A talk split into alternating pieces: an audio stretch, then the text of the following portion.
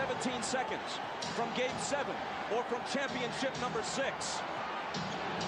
Jordan, open, Chicago with the lead. James catches, puts up a three. Won't go. Rebound Bosch. Back out to Allen. His three-pointer. Bang!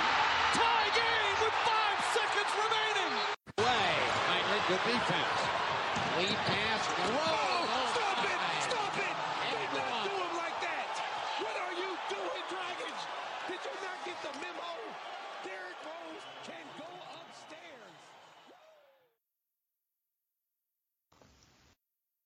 Merhabalar, Bağız Sağlar'ın sunduğu Buzzer Beater'a hoş geldiniz.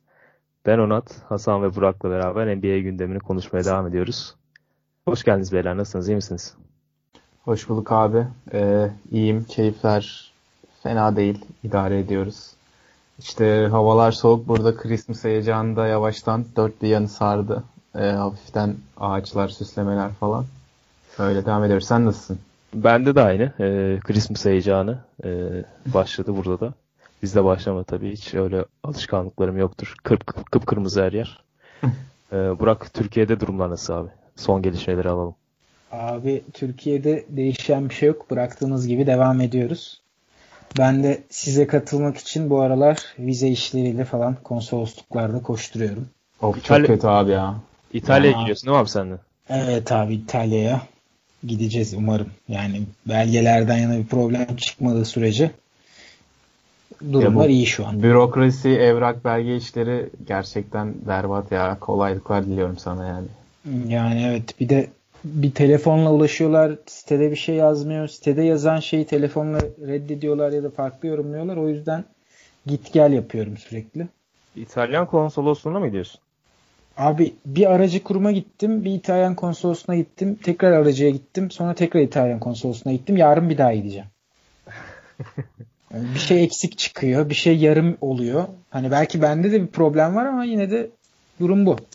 Ee, çalışma iznin falan olacak mı oraya gittiğinde? Yok abi şeye gittiğim için eğitime gittiğim için sadece eğitim için vize olacak. Orada gidince bir de oturma izni alacağım. Hani eğitim süresince. O kadar. Ama öyle markette falan iş bulursun ya. Saatli Bakalım 5-6 Euro'dan. Olabilir. Neden olmasın? Aynen. 5-6 euro iyi para. Tabii canım. Saatli bir de yani. Saatli yani. O zaman e, yavaştan başlayalım. E, gündem o kadar yoğun değildi bu hafta. E, ama son bir iki günde yine bir e, kızışmaya başladı işte. İkinci koçumuzu kovduk e, Lue'dan sonra. Üç mü oldu ya? ya yanlış İki. hatırlamıyorum. İki İki oldu. olması lazım. İki, İki. oldu. E, Fred Hoiberg de kovuldu. E, biraz onun detaylarına girelim istiyorum aslında. Onunla başlayalım. E, yani Fred Hoiberg 2015 yazında e, imzayı attığında aslında herkes lige yeni bir Brad Stevens geldiğini düşünüyordu ama e, işler pek de öyle gelişmedi aslında ve e, iki imza arasında büyük farklar oldu. Zaman içinde de ortaya çıktı aslında imzaların atıldığı günde de iki e, imzanın arasında fark olduğu biliniyordu.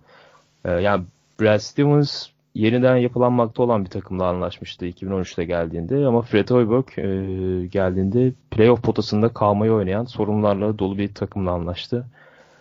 E, yani bu bile aslında Brad Stevens için e, neden kovulduğuna dair veya neden işlerin yolunda gitmediğine dair bizim için bir e, bir örnek teşkil ediyor.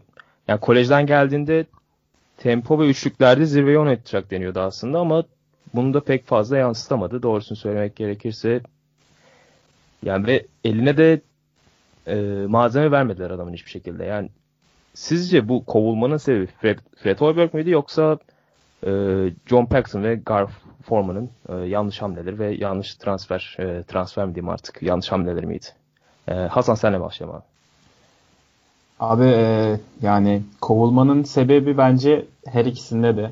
E, dediğin gibi Fred Hoiberg geldiğinde 2015-2016 sezonunda elinde iyi bir kadro vardı. Yani e, o kadro 42 galibiyet almış. Playoff yapamamışlardı. E, 2016-2017'de biraz yani soru işaretleri de olsa işte Rajon Rondo, Dwayne Wade, Jimmy Butler falan bunları almış olsalar da yine iyi bir kadro vardı elinde. Ee, yine playoff yaptı. Ya, pardon playoff yaptı bu sefer ama ilk turda elendiler. Yani yine aslında başarılı olduğu söylenemez. 2017-2018'e geldiğinde tamamen farklı bir hikaye. Bu sefer tamamen yeniden yapılanan bir takımın başına geçmiş buldu kendini. 2016-2017'den farklı olarak. Çok az galibiyet alarak kapattılar sezonu.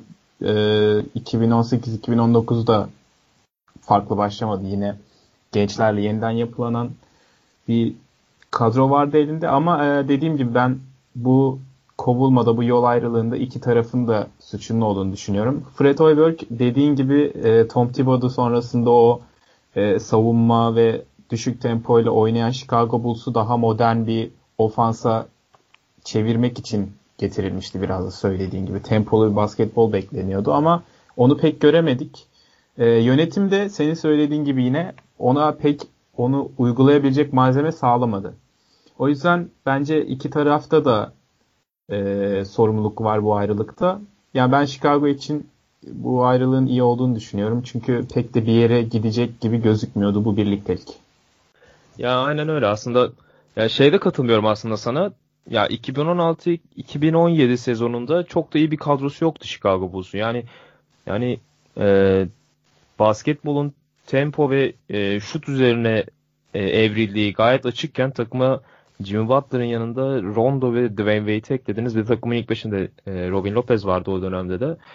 E, böyle hamleler yapmak bence çok yönetime yazdı ve onun ardından da e, bir anda yeniden yapılanmaya gittiniz. Yani adam daha fazla da açıkçası. E, öyle düşünüyorum. Bir de abi John Paxson'a da sormak lazım aslında bir yerde. Abi 2000, 2003'ten bu yana e, basketbol operasyonlarının başında John Paxson. E, yaptığı en iyi iş 2010'da Tom Thibodeau'yu getirmek oldu ve geçen sene e, Jimmy Butler'ı takaslamak oldu. Abi neden bırakmayı düşünmüyor artık diye bir sormak e, içimden gelmedi değil. E, ve yeni bir koçla anlaştılar Hoiberg'in ardından ve tam tersi olduğu söyleniyor Fred, Fred Hoiberg'in. Yani, e, Hoiberg için eleştiriler neydi? İşte soyunma odasında disiplini sağlayamadı. O e, başta getirmesi beklenen tempo ve e, alan paylaşım basketbolunu çok iyi uygulayamadı. E, ya bunun ardın onun ardından e, yardımcı koç Jim Boylan'ı getirdiler ve Jim Boylan'ın da e, old school bir koç olduğu söyleniyor. Yani bu takımın da en büyük sorunun savunma ve disiplin olduğunu düşünürsek Boylan aslında biraz da e, doğru bir tercih gibi gözüküyor. Sen ne düşünüyorsun Burak e, Jim Boylan hakkında? Abi Jim Boylan e, 20 sene kadar asistan koçluk yapmış galiba NBA'de. Bir 4 senelik falan da bir üniversite şey var yani kolej geçmişi var. Zaten e, Hoiberg ile ilgili bu arada söylenecek çoğu şeyi söylediniz abi. E, ben de sizin söylediğiniz şeyleri söylemeyi düşünüyordum. E, tek bir nokta burada Jim Boylan'a bağlanacak nokta bence Markanen'in söyledikleri üzerinden gidebiliriz burada.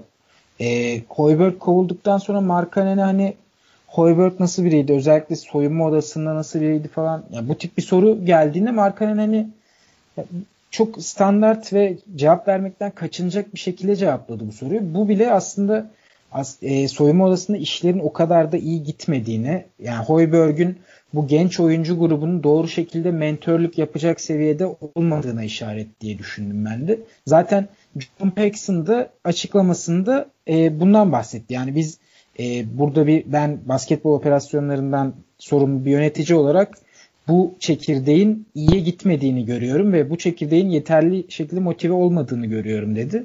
Bu nedenle e, Jim Boylan'ı getirdiklerini söyledi. Jim Boylan da biraz senin de bahsettiğin gibi eski kafalı biraz daha oyuncuların e, içindeki potansiyeli daha e, pace and space gibi veya ne bileyim böyle gelişmiş metrikler, istatistikler gibi şeyler üzerinden değil de hadi koçum yaparsın sensin gibi hani aslında bildiğimiz old school yöntemlerle yapmaya çalışıyormuş. Ben de bunu okuduklarımdan gördüm. Yoksa Jim Boylan'ı bildiğim için söylemiyorum. E, bu kararın bir de son maçlardan ziyade aslında bir sürecin sonunda alınmış bir karar olduğunu söyledi. Özellikle e, Zach Love'ın ve e, şimdi hatırlayamadım şimdi. ESPN'de bir yazısı vardı. Orada görmüştüm ben de. Yani bu aslında uzun vadeli bir süreçmiş yani. E, patlayan nokta bu olmuş. Bir de şunu söyleyeyim abi. Siz de bahsettiniz. Hasan bahsetti.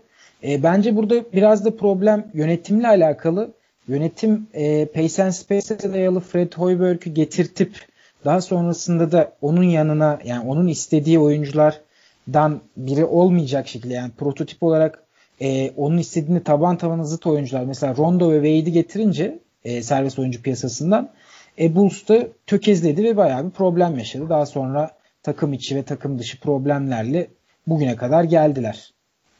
Ya orada aslında o sezonda Rondo'nun sakatlığı olmasa belki Boston'a geçip daha ileri gideceklerdi o sene hatırlıyorsanız. Evet. Ama ee, orada da Hoiberg'le ilgili bir şey yoktu abi. Yani Hoiberg değil taban taban zıt bir takım ileri gidecekti. Aynen işte o da e, yanıltabilirdi yani yönetimi de o, e, o kadroyla devam etmelerine sebep olabilirdi. Ee, o konuda hayırlı olduğunu düşünüyorum ve şey bu Boylan'ın dedin eski takım e, eski kafalı bir hoca ilk maçında da Indiana karşısında aslında bunu biraz da göster böyle. Sahada hiç koltuğuna oturmadığı sürekli oyuncularına talimatlarını gösterdi. Evet evet. Ee, yani bir Tom Thibodeau havası estirdi yani. Sürekli bağırıyor, sesini çıkartıyor sahada. Abi ee, aman o... sonu benzemesin. ee, ya haklısın. Ya ben Tom Thibodeau'yu çok severdim eskiden. Abi ben e, Hoiberg'le ilgili şunu eklemek istiyorum. Yani saha dışından bahsettiniz siz soyunma odasında işlerin pek yolunda gitmediğinden de saha içinde de Hoiberg açısından işler pek yolunda gitmiyordu. Geçen sezon Bulls yani ligin en ne yaptığını bilmeyen takımlarından bir tanesiydi Phoenix'le beraber. Offensive rating'de de defensive rating'de de diptelerdi. Ligin en kötü şut yüzdesine sahip takımıydılar. Ee, yani Hoiberg elinde bir malzeme olmasa da e, elindeki malzemeden maksimum verim alabilecek bir sinyal de vermedi. Yani mesela bazı yine yeniden yapılan takımları görüyoruz. Bazı genç takımları görüyoruz. Bir direktifleri olduğunu anlayabiliyoruz. Bir yönde gittiklerini anlayabiliyoruz. Ama Chicago Bulls'ta böyle bir şey yoktu. Yani ne oynamaya çalıştıklarını maçlarını izleyerek söyleyemezdiniz. Mesela Sacramento Kings'e bakıyoruz şu an. Onların da yeniden yapılandığını görüyoruz ama ne oynamak istediklerini açıkça biliyoruz ve ne oynamak istediklerine dair hamleler yapıyorlar. Buna yakın oyuncu tercihleri yapıyorlar. E, Chicago Bulls'ta böyle bir durum yoktu. Bence bunun saha içindeki sorumlusu da Fred Hoiberg'tü. O yüzden ben bu ayrılığın yani biraz geç bile kalmış olabileceğini düşünüyorum yani. Çünkü Chicago Bulls aslında iyi bir genç çekirdeğe sahip şu anda. Mark Cannon, Wendell Carter Jr., Zach Lavine. Yani bu üçünün etrafında kurulabilecek iyi bir koçla e, kurulabilecek bir kadro Doğu Konferansı'nda ilerleyen yıllarda iddialı olabilir. Yani bence bu yüzden Hoiberg'ü e, kovmaları iyi oldu. E, doğru diyorsun abi aslında ben e, şuna da bağladım bir yerde kovulmayı. Mark Cannon ilk maçında bench'ten geldi. Jabari Parker'ı oynattı Fred Hoiberg. Ee, onun ertesi günü kovdular. Ee, ve Mark Cannon ikinci maçında e, John Bellon'un ilk beşe aldı. Jabari e, bench'i çekti. Bence burada yönetimin de bir e, ikazı olabilir yani burada John Bellon, Jim Bellon, Boylan'a. Ee, biz Mark Cannon'la oynamak istiyoruz. Jabari'yi e, Jabari gelecek planlarımız arasında yok e, deyip öyle bir direktif vermiş olabilirler ve e, Hoiberg'ün Markkanen'i bench'te başlatması e, orada biraz yönetimin tavrını değiştirmiş olabilir bence onlara karşı. E, Jim Boylan'a dair bir şey de eklemek istiyorum. Şunu ekleyeyim. E, Indiana maçından sonra şey demişti. Bizim e, önceliklerimiz önceliğimiz savunma ribantları olacak ve geçiş hücumlarına e, izin vermek istemiyoruz demişti ve e, ki öyle de yaptılar. Sadece 6 hücum rebound şansı verdiler Indiana'ya ve e, transition hücumlarında da sadece 12 sayı, sayı şansı e, verdiler. O konuda da aslında yenilseler de iyi sinyaller verdiler. E, bir de Jabari Parker'ın o savunmadaki e, motivasyonu bu e, nasıl derler? Awareness. Hı hı. Farkındalık. Farkındalık. Farkındalık. Aynen. Farkındalığını arttırabilirse e, koç e, iyi iş çıkaracak. Bilmiyorum bakalım göreceğiz. Ama Mark Cannon döndü. Ee, yani bu sene bir şeyler beklemeli miyiz Markan? Yani bu döndüğü iki maçta şutunu çok iyi bulamadı. Yani çok fazla bulamadı. Yüzdesiz başladı ama e, bulmaya çalışıyor ritmini. E, bir şeyler beklemeyiz bu sene. Burak e, sen fantezi de takip ediyorsun çok. Oradan biraz da rol çalalım. Abi, e, abi. Markanen aslında bu sene e, çıkış yapmasını her açıdan beklediğimiz bir oyuncuydu. Sakatlık birazcık geriye attı onu. E, ama bence e, koç değişikliği en çok Markanen'e yarayacak zaten. Biraz daha onun oyunda kalacağı süreler hızlı bir şekilde artacak diye düşünüyorum. Ve e, bu takımın hani Zach Lavin'le birlikte en azından şu an için e, franchise'ın en değerli oyuncusu Markanen. Bu nedenle e, onun sürekli aktif olarak kullanmalarını bekliyorum ben de. Burada şeyden bahsedeyim hemen. E, Chicago'nun zaten bu sene de geçen seneki gibi kötü olduğunu offensive rating'de sonuncu olmalarından anlayabiliriz. Yani son 3'te yanılmıyorsam sonuncu değildi. Yani buradan bile zaten Chicago'nun berbat bir durumda olduğunu görebiliyoruz abi. E, Markkanen özelinde de ben bunun yeni koçla birlikte Markkanen'in dönüşüyle de birlikte hem bu offensive rating'de bir yükseliş bekliyorum hem de Chicago'nun e, Markkanen ve Lavin üzerinden temellenen bir e, hücum sistemi olmasını bekliyorum. Burada şuna dikkat çekmek istedim abi ben. E, bu front office aslında Jim Butler'ı gönderirken şunu da düşünmüş olabilir. E, Jim Butler'ın olduğu bir takımda bir şampiyonluk takımı kurmak zor olacaktı. Çünkü Jim Butler'ın kontratı e, o zaman Mirotic vardı geçtiğimiz sene. Mirotic'in kontratı ve etrafına orta sıralardan gelecek draft haklarıyla birlikte doğru bir şampiyonluk yapısı kuramayacağını düşündü. Onun yerine genç çekirdekli Lavin, Markkanen, Wendell Carter Jr. ve hatta bu seneki drafttan 2019 draftından da gelecek oyuncuyla daha geniş bir şampiyonluk pencereleri olduklarını düşündüler bence. Bu da yönetim adına bence olumlu bir gelişmeydi. Hoiberg yönetim arasındaki tartışmada. E, doğru diyorsun ya. Yani bir yerde gözleri açıl, e, açılması gerekiyordu ve e, o da geçen sene oldu. Yani Jim Butler'dan vazgeçmeleri. Ben o e, draft yapıldığında da e, söylemiştim onu. E, yani draftın kazananı uzun vadede Chicago Bulls oldu. Takasın kazananı. Kesinlikle takasın draft, kazananı. Ben draftlı takas kelimelerini çok karıştırıyorum. Yani. takasın kazananı. E, Chicago Bulls oldu. Yani bakalım göreceğiz şimdi. E, Mark Cannon yani gerçi öyle kronik bir sakat, olacak bir sakatlık da değil yani dirseğinden sakatlandı. Gerçi eklem bölgeleri sakatlığı hep bir sıkıntı olur yani bilek olsun, diz olsun, e, dirsek olsun. E, onlar hep ileride sıkıntı yaratabilen sakatlıklar ama e, Makkane'nin öyle e, kabarık bir sakatlık sicili yok. E, bakalım göreceğiz yani. Var mı eklemek istediğiniz Chicago'ya dair? E, şöyle bir bakıyorum ben de. Ben Chicago'ya dair Mark Cannon'i konuştum. Mark Cannon'la ilgili şeyi merak ediyorum. E, Mark Cannon, Wendell Carter Jr. ikilisi yani bana çok e, ilgi çekici geliyor uzun ikilisi olarak. İlerleyen dönemlerde nasıl bir ikiliye dönüşeceklerini çok merak ediyorum. Bence onları izlemek, onların gelişimini görmek çok keyifli olabilir. Çünkü yani uzunların öneminin giderek azaldığı bu tırnak içerisinde modern basketbolda böyle bir ikiliye sahip bir takım yani göremeyebiliriz. İkisi de çok farklı özelliklere sahip. Bakalım o 4-5 oynarken nasıl e, beraber olacaklar onu görmek güzel olacak. Ya da mesela kısa beşler tercih ettiğinde koç bir tanesi kenarda oturmak zorunda kalacak. Yani ben onu merak ediyorum. İzleyenlere de onu e, takip etmelerini tavsiye ederim. Çünkü yani bu bu ligde şu an farklı bir şeyi temsil ediyor o, o uzun ikilisi. Aslında oldukça modern bir ikili. Evet evet oldukça modern bir ikili ama e, hı hı. yani kısa beşlerde mesela ikisini bir arada kullanamazsın. O yüzden bunu nasıl çözüm bulacaklar? E, karşı takım diğer takımlar kısa beşlerle oynadığı zaman sorunları nasıl çözecekler? Bunu merak ediyorum. Ya yani tempo çok art tempo çok arttığında yani ikisini birden sağda tutmak yine zor olacak. Çünkü ya iki uzunla oynamak hakikaten e, çok zor şu anda. Evet, Ama evet. dediğin gibi ikisi, ikisi de modern uzun Burak. E, yani koçu da ya sorun olacaksa böyle olsun. Bence süper. süper ya ben ya. aslında kork- sorun olacağını düşünmüyorum. Ee, iyi de olacaklarını düşünüyorum. Hı-hı. O yüzden merakla bekliyorum yani. Yok yok do- doğru diyorsun. İkisi de e, günümüzün aradığı uzunlar. Yani öyle iki kişi baktığında birbirini acayip tamamlayan uzunlar e, set ucumunda. E, ya Mark Cannon Wendell Carter'a alçak posta alan açıyor. E, Mark Cannon acayip bir e, dış tehdidi. Yani penetresi pen, yani yere vurup da gidiyor. Çok e, garip bir e, oyunu var Mark Ben çok beğeniyorum açıkçası. E, atlet bir Dirk Nowitzki e, aslında şu anda. E, bakalım yani dediğin gibi meraklı bekliyoruz. Evet. E, ben Vallahi şöyle Chicago hakkında da çok fazla konuşmaya değer bir şey de yok yani dediğin gibi e, şeyi söyleyeyim ben. Bugün bir yazıda okudum. Hoiberg e, kovulmaya çok hazırlıksız yakalanmış yani. Aynen abi saat, saat 11'deki evet, İtmana gitmiş pazartesi günü. Hani takıma antrenman yaptırmaya gitmiş. Kovulmuş yani orada tesislere gittiğinde öğrenmiş sanırım. Aynen, İlginç saat, yani bu da. Saat 11 antrenmanına girecekmiş. Böyle hazırlanmış eşofmanlarını falan giymiş abi. Bak, bakmış ki sen kovuldun abi. Ama şeye de haber vermişler akşamdan. Jim Boylan'a. Evet, işte Boylan'a pazar maçta- akşamı söylemişler.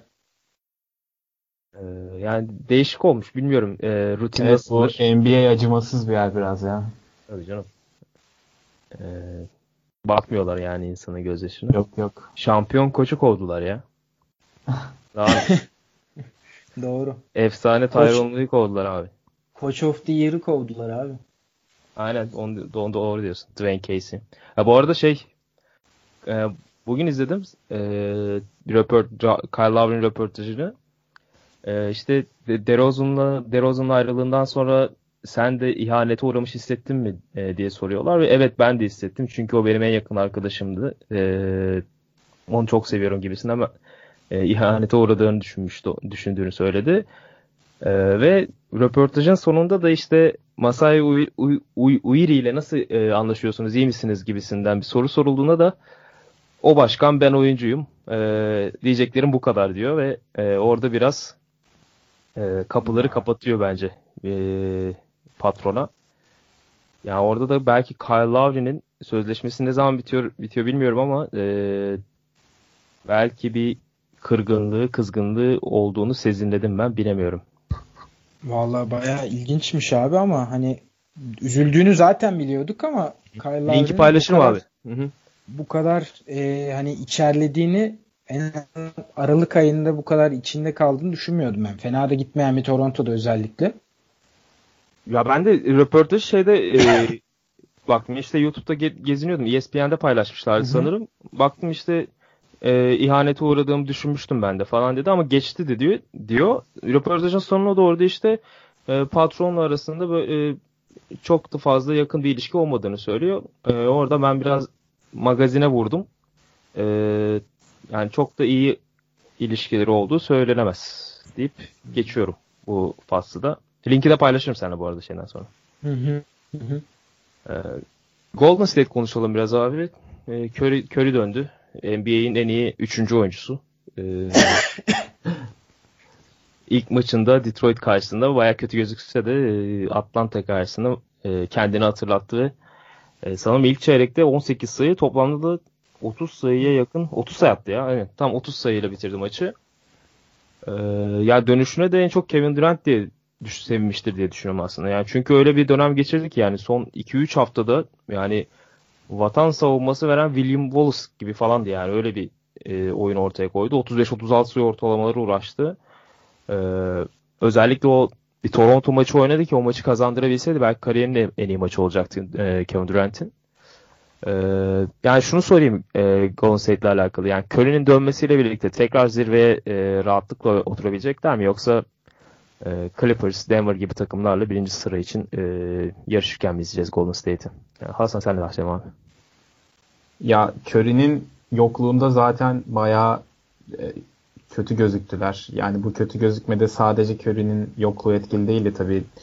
Dre, Draymond Green ile Durant'in arasında yaşanan olay ve ondan sonraki süreç de etkili idi bence bu kötü durumda. Green de sakatlandı ondan sonra. Evet evet. Yani. Curry'nin dönüşü tabii ki e, çok olumlu bir etki yapacaktır. Yani şimdi kim ne derse desin bence Golden State Warriors'ın oyununu en çok etkileyen oyuncu ve bir numaralı oyuncu Stephen Curry. Yani Kevin Durant tabii ki şu an NBA'in en önemli skoreri belki.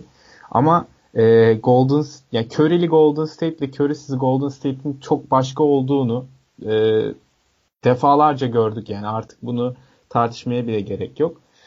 E, o yüzden kesinlikle Curry'nin dönüşü olumlu etki yapacaktır ama bence orada şöyle bir nokta var. E, Draymond Green'in yokluğu. Yani Draymond Green 9 maçtır oynamıyor. E, önce bir ceza almıştı takımdan bu Durant'le yaşanan olaydan dolayı. Sonrasında da sakatlığı yüzünden maç kaçırdı.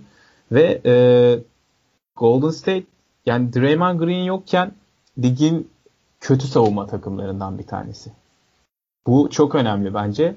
Çünkü e, Draymond Green e, bu, bu takımın savunma lideri abi. A, her şeyi o yönetiyor savunmada. Hücumda yaptığı tercihler belki sıkıntılı olabilir. Şut yüzdeleri etkili olmayabilir ama savunmada yani ligin en iyi savunmacılarından bir tanesi zaten ve savunmayı harika yönetiyor. Onun yokluğunda mesela Kasım ayında Golden State e, savunma verimli listesinde 23. sıradaydı. Yani şampiyonla oynayan bir takımın 20'den aşağıda olması pek alışık olmadığımız bir şey. Bakın O yüzden- geçen sene Cleveland abi. Aynen onu diyecektim ben. Evet. Evet. Yani e, Curry'nin dönüşü ile ilgili çok fazla bir şey söylemeyeceğim. Çünkü zaten olumlu etki yapacaktır. Ama işte burada kritik olan bence Green'in e, ne kadar kalacağı, ne kadar kalacağı ve ne şekilde döneceği e, bu biraz belirleyici olacaktır Golden State adına ama ben yine en tepede görüyorum Golden State'i yani diğer takımlardan. Ee, ya bence de aslında e, Curry'nin dönmesiyle beraber o e, galibiyet farkında e, yavaş yavaş açacaklardı ve ya bu sene özellikle e, ya birinci sırayı ve sağ avantajını e, vereceklerini düşünmüyorum hiçbir takıma. Yani o geçen sene Houston karşısında e, Ölümden Çok aradılar. ya. aynen öyle yani çok çok aradılar o sağ avantajını. Ya Bir şekilde çevirmeyi başardılar ama e, yine de bu sene e, birinci öncelikleri o olacaktır. E, Durant dedik. E, Durant'e değinelim biraz. Yani Curry'nin yokluğunda saçma sapan bir e, seviyeye çıktı. Yani çünkü takımda Klay Thompson haricinde vasat oyuncu yok bence. E, yani vasat bile yok takımda. Yani Jonas Jerebko işte Quinn Cook Gerçi yani Iguodala'yı ve Sean Livingston'ı e, kenarda tutuyorum burada. Onlar çünkü e, yaşları gereğince verecekleri verebilecekleri sınırlı oyuncular. E, yani o, o saydığım oyuncular e, işte Jordan Bell hala o seviyeye aşamadı. E, şu an aklıma gelmedi oyuncu şu an Golden State'ten. Damian Evet. Jones var abi. Damian, ha, Sakatlandı yeni. O da sezonu kapattı diyorlar. Evet. Sezonu kapattı büyük ihtimalle. Aynen o da ilk 5'te başlamıştı. E, Curry ve Durant, e, Curry ve Green'in yokluğunda. İşte orada Kevin Durant'e çok yük bindi ve e, dediğim gibi Curry'nin dönüşüne çok sevmiştir diye düşünüyorum. Çünkü e, çok yoruldu o da son maçlarda. E, ve Curry'nin gelmesiyle beraber yani top kullanımı da azalttı baya. Ya benim en sevdiğim oyuncu şu anda NBA'de. Yani yıllardır öyle. Beni tekrar NBA ile e, tem- NBA ile ilgilenmemi sağlayan oyuncu Kevin Durant. E, hatta kimse kusura bakmasın abi. LeBron'dan sonra da en iyi ikinci oyuncu bence. E, Sen zaten Curry'i 3 diyerek onu belli etmiştin şeyin. Aynen, girişi öyle yaptım başında. Evet. Biz anlamıştık zaten. Aynen ben ben de Öyle kızdırayım dedim ortamı. Ee, ya şu anda da takımın sayı, rebound ve e, blok lideri asist istatistiğinde de Green'den e, bir buçuk daha az asist yapıyor ki e, dün akşama kadar da e, sayı kralıydı e, ligde. Ya böyle giderse Kevin Durant'i MVP ödülünü ikinci kez kaldırırken görebilecek miyiz? E, yani görürse de kariyeri e, sonunda onu tarihin en iyi 15 oyuncusu arasında sayabilir miyiz? Burak sana değineyim. Abi buradan Durant'in üzerindeki yükün düşeceğini şuradan anlayabiliriz bence. Bu Curry'nin bu seneki e, oynadığı maçlarda yani sahada olduğu maçlarda Golden State'in offensive ratingi 123'müş. Bu yani ligin en iyisi şu an 116. Hani seviyeyi gösteren bir fark bu. Curry yokken 115'e düşüyor. Yine tabii ki uçuk bir seviye ama Curry'nin varlığının Golden State hücumuna ne kattığını bir kez daha burada görebiliyoruz. Şimdi. Durant'in e, Curry'nin yokluğunda Durant'in oynadığı oyun hakikaten e, kimsenin beklemediği bence. Yani bu, bu seviyede beklediğim bir şey değildi benim. Ve MVP tartışmasında acaba dedirtecek bir şeydi. E, sezon ortalamaları da zaten 30 sayı, 7.7 rebound ve 6.2 asist seviyesinde. Yani bunlar aslında LeBron'un standart rakamları ve 37 7 civarı istatistikler ve bunu da e, 50 %52 sağ içi isabet %93 serbest atışla yapması Durant'in gerçekten inanılmaz bir şeydi ama ben burada şuna değineceğim abi. E, Durant ve Curry birlikteyken e, Curry MVP sezonundan daha iyi bir performans ortaya koymuştu. Ve oy birliğiyle MVP olan bir adamın bu MVP sezonundan daha iyi bir performans ortaya koyduğu noktada ben Kevin Durant'ın adının geçeceğini düşünmüyorum. E, Doğru diyorsun. Biz de ikinci haftada Fıratlarla e, iki haftalık ödül e, dağıtımı yapmıştık. Orada da MVP'yi Curry'e vermiştik ama işte ya Curry'nin bu sakatlık söz- e, sorunu her sene tekrarladığı için kendisini e, yani 50-60 maçın üzerinde çok fazla oynayabileceğini düşünmüyorum ben bu sene ve bu sakatlığın tekrar e, e, nüksedeceğini düşünüyorum. Yani bir böyle bir 8-10 maç, 8-10 maç gibi bir 2-3 periyot daha geçecek diye düşünüyorum Curry ama tabii bilemeyiz. E, yani Curry o seneye başladığı gibi devam ederse e, o Durant'i e, o ödülü Durant'e pek fazla e, koklatmayacaktır yani dediğin gibi. Evet yani sağlıklı kalırsa Curry bence ödülün bir numaralı favorisi olacaktır. Abi bence e, ben ikinize de katılmıyorum bu konuda. MVP tartışmasında bence Curry de Durant de şu an ilk üçte değil yani. Şu an şeyde e, Antetokounmpo bence en önde götürüyor o yarışı. Sezonun şu ana kadarki bölümünün MVP'si net şekilde o. E, ondan sonra da Anthony Davis var. Anthony Davis bence bu Curry ve Durant'ten daha çok hak ediyor. Yani şu anki performansla.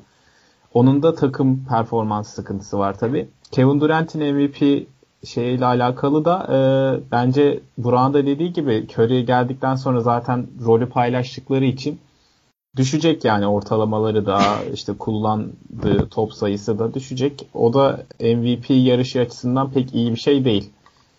Evet, Doğru diyorsun abi de işte Curry döndü. Ee, önceki akşam Atlanta karşısında 13'te 10 isabet buldu yani Curry'nin Durant'te. Ee, yani top kullanma oranı düşse de bir şekilde e, ya evet, evet, sayıyı zaten, bulmayı başarıyor. Çok garip bir adam yani Kevin Evet Durant. ya zaten Durant'in ben ya benim şahsi görüşüm e, Durant şu an NBA tarihinin en safkan skoreri bence. Yani bu kadar e, skorer kimlikli, bu kadar kolay sayı üretebilen bir oyuncu ben daha önce görmedim. Yani ben hani yaşımız gereği belki bir kısmını bilmiyoruz NBA'in ama işte videoları izliyoruz, anlatılanları duyuyoruz, okuyoruz. Yani Durant bence skorerlik konusunda eğer iş sadece skorerliğe gelecekse o konuda bir numara.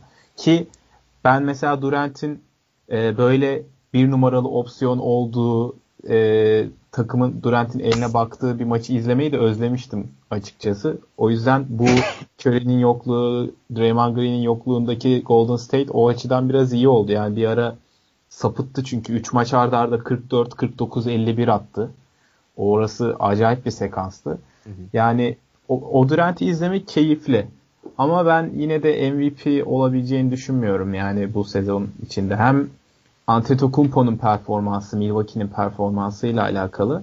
Hem de yani Curry döndükten sonra o roller paylaşılıyor. O yüzden MVP yarışı açısından o rol paylaşma olayı pek iyi bir olay değil. O yüzden ben olabileceğini düşünmüyorum.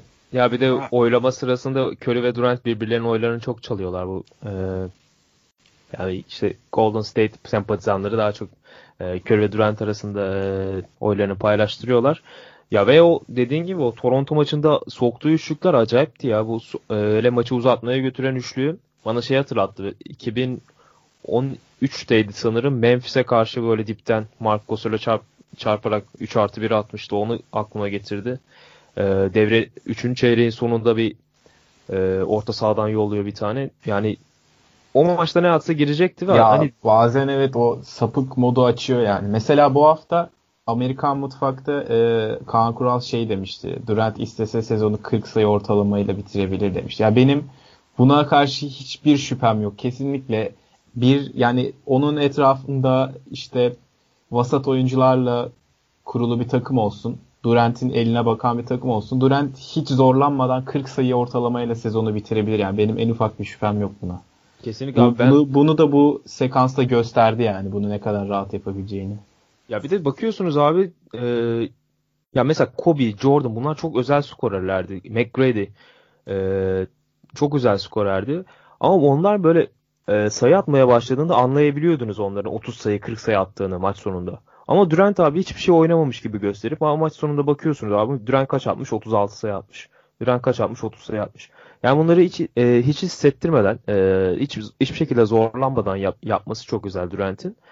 E, ve benim yıllardır bu Golden State'e gelmeden önce e, bir senaryo e, takasım var. Yani Chris Paul'la Kevin Durant aynı takımda e, birleştirip işte o inanılmaz verimli bir takım e, düşünüyordum böyle kafamda sürekli. Yani Chris Paul'la beraber oynadığında ikisinin de acayip seviyelere geleceğini düşünüyorum hep beraber. E, e, ikisinin beraber. E, yani çok enteresan şeyler ortaya çıkabilirdi Chris Paul ve Kevin Durant birlikte oynasa. Abi konusu açılmışken şunu söylesek mi acaba? Kevin Durant'in e, LeBron James'in yanındaki oyuncular hakkındaki yorumlarını gördünüz mü? Aha yani aynen şey bu e, podcast'e girmeden oldu zaten ya bir 2-3 saat önce e, yaptım. Hı hı. Yani çok ilginç değil mi? Bu LeBron'un yanındaki oyuncuların yaşadığı zorluklarla ilgili bir soru geliyor. Yani daha doğrusu e, röportaj oraya gidiyor ve hani Kevin Durant bir anda işte nasıl bir oyuncu olduğunuza göre çok değişebilir. Hani LeBron'un yanındaysanız LeBron bütün medyayı üzerini topladığı için e, LeBron yanındaki oyuncular bir numaralı suçlu oluyor eğer takım kötüyse ama takım iyiyse de LeBron bütün krediyi topluyor gibi hani aslında çok da e, yanlış olmayan ama bunu Kevin Durant'in söylemesinin nasıl bir amacı var? Neden söyledi diye sordurdu bana açıkçası bu röportaj. Abi orada biraz e, çarpık e, lanse ediliyor. Yani başlıklar o özellikle çok fazla çarpıtıldı o e, haberde. Yani orada biraz daha aslında şeye eleştiri yapıyor Durant.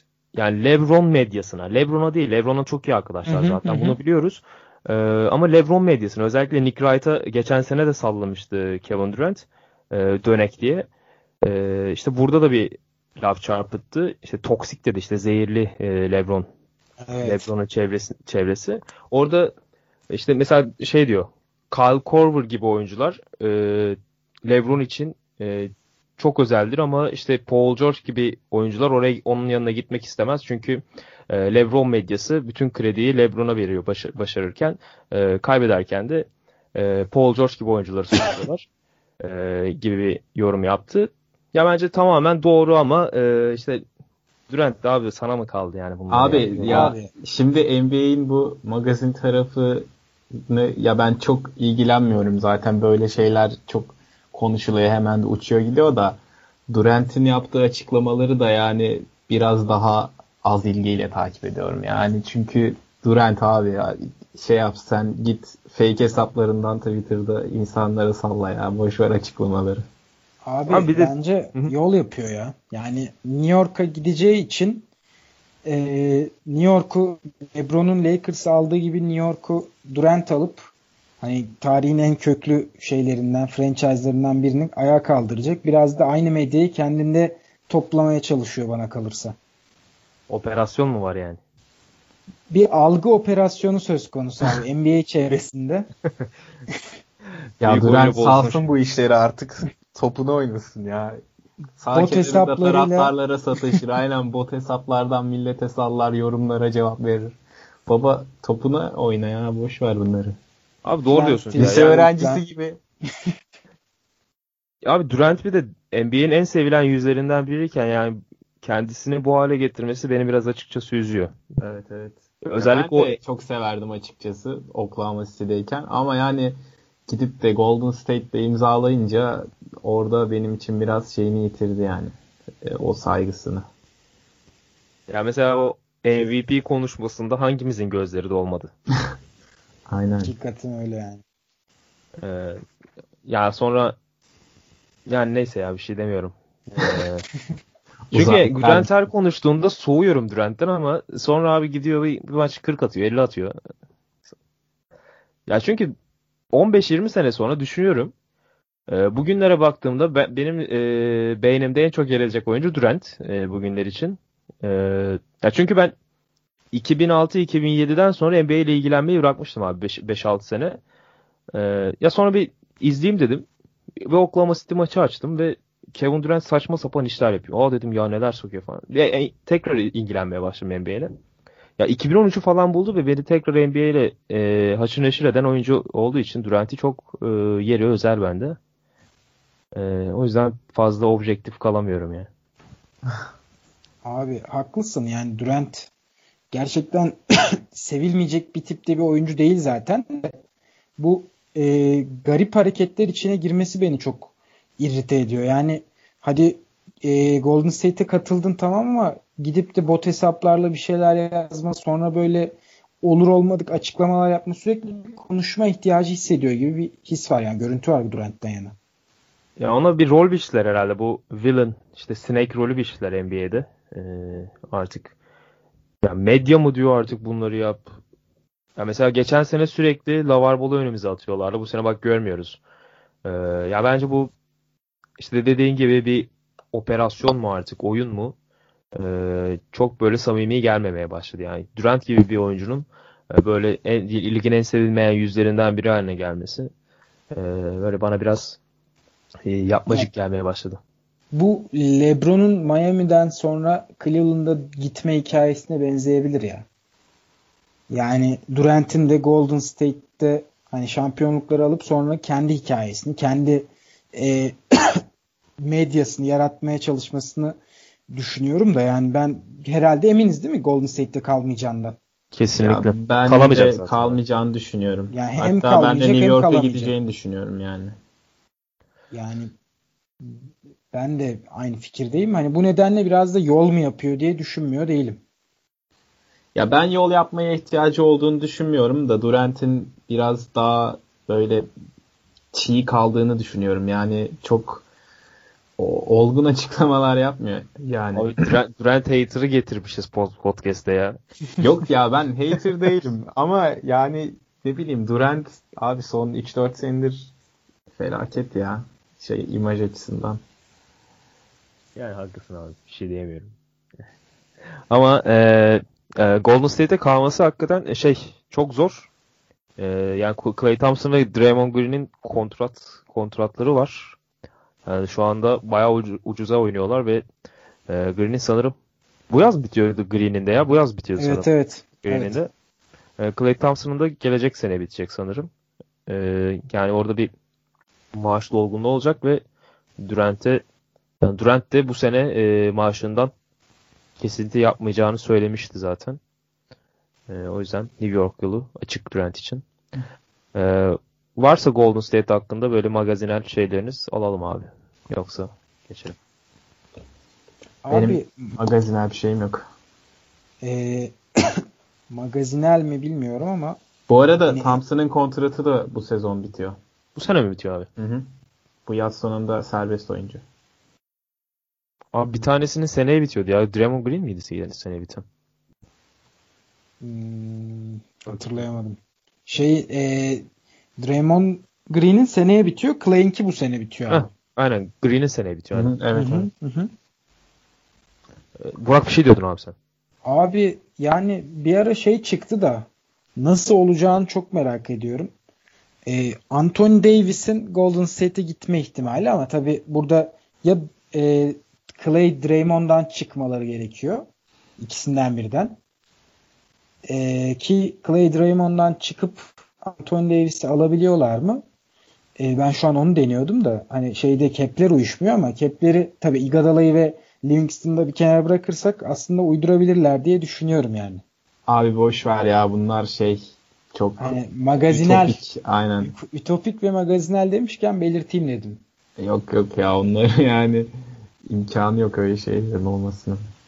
Abi ben olsam bu Durant öncesi dönemde e, Curry, Clay, Green'i tutup e, işte çok sağlam yan parçalar kovalardım. Yani orada e, unutuyoruz Durant geldikten sonra ama Andrew Bogut, e, Harrison Barnes, Leandro Barbosa, Sean Livingston e, ya bu Curry, Clay, Green üçlüsünün yanında bunlar aşırı performans veriyordu abi ve Durant'i almak için bunlardan e, çıkmak zorunda kaldılar. Ee, özellikle Andrew Bogut'u çok aradılar e, çember savunma konusunda. Durant'ten bir çember savu- savunucu yaratmaya çalıştılar. Ee, yani Fena da Durant- oynamadı o rolü bence Durant. aynen e, elinden gelenin en iyisini yaptı bence. Ya çünkü hiçbir zaman iyi bir çember savunucu veya iyi bir savunmacı olmadı. E, vasat oldu ama iyi iyi olmadı. E, Golden State'da e, kazandığı önemli özelliklerden biri de e, bu oldu. E, yani Durant'in ayrıldığı bir senaryoda e, iyi yan parçalar e, bulup daha homojen bir takım e, yaratabilirler. Çünkü yani gördük Curry ve Green'in sakatlığında e, dengeler tepe taklak oldu Golden State, e, Golden State için. E, o zaman geçiyorum Golden State abi. Geçelim abi. Brooklyn Nets konuşalım. Bu ara bir Brooklyn Nets konuşasım vardı benim. Siz de ne alaka ya ne yapacağız Brooklyn Nets dediniz ama e, konuşmak Seni- istiyorum. Yani Seni kırmamak için kabul ettik abi. Ama ben çok seviyorum Brooklyn Nets'i. Ee, o yüzden bir konuşmaya ihtiyacı duydum. Yani NBA sevdiğim 3-4 takımdan birisi. Yani ama şu aralar bir bocalama yaşıyorlar ama bu bocalamayı bilerek mi yaşıyorlar yoksa bilmeden mi yapıyorlar bil- bilmiyorum emin olamıyorum açıkçası. Yani uzun yıllar sonra ilk kez loteriden seçim yapacaklardı ve sezonun ilk maçı ilk 20 maçı itibariyle de e, playoff potasında bulunuyorlardı. Ya herhalde kafalarında bir şey dank etti. Aa bu sene bizim draft hakkımız var gibisine ve son 7 maçlarını kaybettiler. Ee, ya ki 2019 draftında da net olacak 4-5 tane oyuncu olduğu söyleniyor. İşte e, Zion Williamson, e, R.J. Barrett, e, böyle bir iki tane daha oyuncu var. E, hatta bir, bir tanesi yine Duke'da sanırım. Cam Reddish aynen. Aynen. Hı hı. E, yani çok dolu bir draft olduğu söyleniyor ve Brooklyn Nets açın, açısından kazanmak ne kadar iyi e, soru işareti. Ya kim kaybettikleri maçlara baktığımızda da hep son çeyreklerde maçı teslim ettiklerini görüyoruz. İşte e, Utah maçı, Sixers, e, Dallas, Cavaliers, e, Memphis maçlarında öyle e, mağlubiyetler aldılar ki ya hep önde getirdiler. Özellikle o Memphis maçını izlediniz mi bilmiyorum. Yani aman Allah'ım. Ya aman Allah'ım. Yani son 25 saniye kala 7 sayı öndeler. İki uzatmaya giden maç değil mi o? Aha, aynen. Ee, 25 saniye kala 7 sayı öndeler.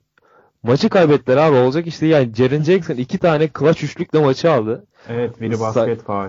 Aynen. 3 artı 1 yaptı aynen hatırlıyorsun. Ee, ya saçma sapan şeyler oldu. Yani Brooklyn'de e, tamam biliyoruz son çeyrekleri oynayamıyorlar. Geçen seneden beri durum böyle. Ama ben bu kadar e, son anlarda maç verilmesini biraz normal karşılamamaya başladım. Çünkü yani abi kör topal bağlasan yine 25 saniye kala 7 sayı önde olduğu maçı kazanır ya abi. E, ve bu durum sene başından böyle deri böyle ve e, bir şekilde 15-20 sayı farklı önde oldukları maçta son çeyrekte rakibi e, başa başa getiriyorlar bir şekilde. Yani gizli tanking mi var yoksa e, hakikaten son çeyrek oynayacak malzeme yok mu takımda? Burak senle başlayalım bu sefer. Abi ben size hemen bir soru sorayım mı bu konuya geçmeden önce? Buyur abi. Sizce Brooklyn Nets'in mi e, galibiyet yüzdesi yüksektir New York Knicks'in mi? Brooklyn ya. Brooklyn'dir abi ya. Şimdi çok Abi şu an ikisi de 8-17. yani New York'un iki yakasında işler aslında çok da farklı değil. Bu Evet. noktadan baktığımızda. Ee, burada benim aklıma ve e, sayılara baktığımda benim aklıma şöyle bir problem e, e, geldi. Brooklyn e, Kenny Atkinson'ın varlığıyla neyi amaçlamıştı bu Sean Marks'ın da GM'liğe gelmesiyle hani sürekli koşan, tempoyu force eden ve modern basketbola uygun parçalar bulunduran, bulundurmaya çalışan bir e, olma amacındaydı. Ve üstüne üstlük bu senede draft pickini aldığında e, bu rebuilding'ini de bir noktada tamamlamış veya ucundan da olsa tamamlamış diyorum pardon. E, yoluna sokmuş ve başlatmış olacağını düşünüyorduk. Ama ben şu an baktım bu senenin 25 maçı oldu daha yani. Üçte biri bitti neredeyse. E, Pace'de Brooklyn Nets 26. abi. Ya bu Abi, onlar hı. açısından kabul edilebilir bir şey değil. Bu takım geçtiğimiz senelerde Pace'de hep özellikle Pace'i zorlayan, tempoyu arttırmaya çalışan bir takımken bu sene 26. sırada olması Brooklyn'in bence bu seneki başarısızlığının en büyük nedeni. Abi şöyle araya gireyim ya aslında e, NBA'de temponun geldiği noktayı da e, Brooklyn üzerinden anlay- anlayabiliyoruz aslında bu sene. Yani Kesinlikle Ee, öyle. ya Golden State'in o 3 sene önce zirveye çıkardığı bu Pace and Space basketbolundan e, vasat altı malzemeyle de sonuç alınabileceğini gösteren takımdı aslında Brooklyn Nets. Hani o diyoruz ya Chicago Bulls'ta malzeme yoktu. Fred Hoiberg yani Hı hı. e, sonuç alınabileceğini bile gösteremedi bir şekilde e, dedik ama Brooklyn Nets hakikaten elinde hiçbir malzeme olmadan bu tempo basketboluyla sonuç alabiliyordu bir şekilde. Ve son iki sezonda da lige en yüksek tempo ile bitiren takımdı yani. Hatırlamıyor, yanlış hatırlamıyorsam bir sezon birinci, e, birinde de üçüncü veya dördüncü bitirdiler tempoda. E, Abi geçtiğimiz sene 6.lar ama All Star'dan sonra birincilerdi. aynen altıncılar, e, birinciler. Ha, doğru. E, Abi- Ee, ben Brooklyn'in maçlarını bu sezon ya 10-15 maçını izlemişimdir Brooklyn'in. D'Angelo Russell benim favori oyuncum olduğu için onları özel bir ilgiyle izliyorum. Ben senin ilk sorduğun sorudan başlayacağım. Ee, yani ben e, gizli bir tanking olduğunu bilerek kaybetmeye çalıştıklarını düşünmüyorum. Burada şimdi Brooklyn 7 maçtır kaybediyor. Çok kötü bir gidişat içindeler ama bunun en büyük sebebi e, bu sezon çok büyük çıkış yapan Caris LeVert'ün sakatlanması. Takımın en skoreriydi sakatlanana kadar. Onun sakatlığından sonra oynadıkları 11 maçın 9'unu kaybettiler. Ki e, dediğin gibi sezonun başında playoff potasındalardı. E, yani Doğu Konferansı'ndaki o hani güçsüz güçlü takım eksikliğinden yararlanarak 7'den 8'den belki sezon sonunda kendilerini playoff'a bile atabilirlerdi. Yani öyle bir görünüm veriyorlardı. Ee, o yüzden ben tanking yaptıklarını falan düşünmüyorum. Kaldı ki yani mesela genç oyuncuların da bazen oynatmadıklarını görüyoruz. Mesela Rodion Skuruc, e, Litvan, Letonyalı çaylakları birçok maçta oynamıyor bile. Yani o da en son maçta oynadı ve iyi performans evet, koydu aslında. Genel olarak veteranlarla oynamayı tercih Doğru, ediyor Atkinson. Çünkü kazanmak istiyor. Mesela Jerry Dudley ilk 5 başlayıp 30'a yakın süre alıyor. O yüzden ben tanking yaptıklarını düşünmüyorum. Ee, bu noktada da yani playoff yapamayacaklar gibi gözüküyorlar. E, Lavert'in de sakatlanmasıyla. E, yani e, ligi daha alt sıralarda bitirip bu sezon dediğiniz gibi güçlü bir draft sınıfından yıllar sonra ilk kez kendi draft haklarıyla seçim yapabilecekleri bir draftta iyi bir oyuncu seçmeleri bence daha mantıklı olur onlar açısından. Çünkü zaten ellerinde yani e, genç bir çekirdek var. Bu çekirdeğin gelişmesini bekleyebilirler yani. Ya bence de doğru diyorsun. Ee, ki Piyango'dan Spencer Dinwiddie gibi bir oyuncu çıkardılar yani hiç yoktan. Ee, Detroit'te kariyerini e, dibe vuran bir oyuncuydu Spencer Dinwiddie ve evet. e, şu anda Nets deyince saydığımız 2-3 oyuncudan e, biri belki de birincisi. Evet belki de birincisi yani birçokları Russell'ın önüne koyuyor bunu. Ben şimdi bir Russell fanboy Bende olarak forması var. Bu bu konuda objektif kalamıyorum da tişörtü var yani forması değil de e, tişörtünü almıştı Spencer değil mi? Yani çok ya şey bir oyuncu o da evet. E, özel bir oyuncuya dönüştü yani Brooklyn Nets ile beraber. Ben Brooklyn'e şunu eklemek istiyorum. Kenny Atkinson'ı biraz eleştireceğim ben koç Kenny Atkinson'ı burada. Çünkü e, Brooklyn'in evet e, geçtiğimiz sezonlarda çok tempolu oynadığını, çok fazla dış atışa dayalı oynadığını biliyorduk. Yani bu pace and space basketbolunu en net uygulayan takımlardan bir tanesiydi. Verimliliğini tartışabilirsiniz tabii ligin dibinde yer, yer aldıkları için son birkaç sezondur. Ama ne yapmaya çalıştıklarını anlıyorduk yani. Ligi pace'de bir üst sıralarda bitiriyorlar. 3 sayılık denemelerde üst sıralarda bitiriyorlar. Ama e, bu birazcık fazla mı acaba diye düşünmeye başladım ben. Çünkü Koç Kenny Atkinson 4 numarada Jerry Dudley'i kullanıyor. Jerry Dudley 34 yaşında falan atletik yetenekleri benimle aynı muhtemelen. Yani e, kendine niye gördün ya şimdi? Abi NBA oyuncusun ya adamın kolları falan yağlı böyle sallanıyor yani koşarken. Adam ya ilk 5 başlıyor Jared Dudley. 4 numarada tercih ediyor onu. Ee, mesela kadroda Kenneth Farid var. Kenneth Farid oynamıyor abi. Kenneth Farid şu an tamamen rotasyonun dışında. Hani o tempoyu şey yapabilmek için, tempoyu yüksekte tutup dış atışlarla etkili olabilmek için Jared Dudley gibi bir şutörü 4 numarada kullanıyor. Mesela bir örneği de bunun dikkatimi çekmişti benim. Jared Allen e, bundan 6-7 maç önce sanırım sakatlandı mı hastalandı mı ne 2 maç oynayamadı. Jared Allen'ın yokluğunda Kenneth Farid yine oynamadı abi. Randey Hollis Jefferson pivot oynadı. Yani biraz fazla mı zorluyorsun acaba bu modern basketbol olayını diye sormak istiyorum ben Atkinson'a. Çünkü yani Randy Hollis Jefferson 2-3-2-5 bir oyuncu. O pota altında Carl Anthony Towns'la falan boğuşmaya çalıştı böyle. Yani ben o yüzden biraz Kenny Atkinson'ın e, rotasyon tercihlerinde biraz hatalı olduğunu düşünüyorum. Bir de çok fazla rotasyon yapıyor tabii o da var. Mesela işte Russell Dinwiddie diyoruz takımın en iyi oyuncularına. Bunlar bakıyorsun 27-28 dakika falan süre alıyorlar. Abi şunu ekleyeyim ben hemen e, rotasyon demişken hakikaten çok fazla rotasyona giriyor ve e, çok maç izlenediğini söyleyeyim. Ben çok maç izledim bu sene Brooklyn maçını. E, abi 2 dakikada bir oyuncu hamlesi yapıyor. Yani mesela evet, evet. iki dakika önce Spencer Dinwiddie oyundaydı abi mesela. E, bir bakıyorsun hop e, Shabazz Napier girmiş Dinwiddie yerine. İşte Russell Russell'la beraber e, ya çok fazla rotasyonla oynuyor ve takım 3 dakika boyunca aynı beşle e, oynayamıyor hiçbir şekilde. Yani orada ben de biraz sana katılıyorum. E, ya bir Abi. rotasyonu 10 kişiye, 11 kişiye en azından indirmesi lazım. Şu an 13-14 kişi oynuyor. E, orada da e, Kenneth Farid dışarıda kalmış durumda. E, yani şunu ekliyordum ben e, Hasan devam etti. Ya burada hani Burak sen şey demiştin abi e, tempoda 26. sıradalar ama geçen seneden daha hızlı oynuyorlar. Garip olan şu. Tabii. Lige uyum sağlayamamış durumdalar. Aynen öyle yani tempo o kadar arttı ki Brooklyn yavaş kaldı. Ee, aynı şey Golden State'te de geçerli. Yani e, onlar için geçen sene diyorduk bunu. Lig o kadar hızlandı ki Golden State yavaş kalıyor diye. Evet. Ee, aynısına bu sene Brooklyn yakalanmış durumda. Ee, onlarda da bu son dönemlerde işte önce Caris LeVert'ün sakatlığı ardından işte son 3-4 maçta e, Joe sakat. E, o da biraz yaralıyor takımı ve e, yani Joe Harris'ten biraz konuşmak istiyorum ben açıkçası. E, bilmiyorum var mı sizin ekleyeceğiniz ondan sonra Joe Harris'e geçeyim. Abi benim ekleyeceğim bir şey e, herhalde bu e, Sean Marks Spurs'un etkisinde kalarak hani böyle bir talimat vermiş durumda ve 30 dakikanın üzerinde süre alan yok sizin de bahsettiğiniz gibi.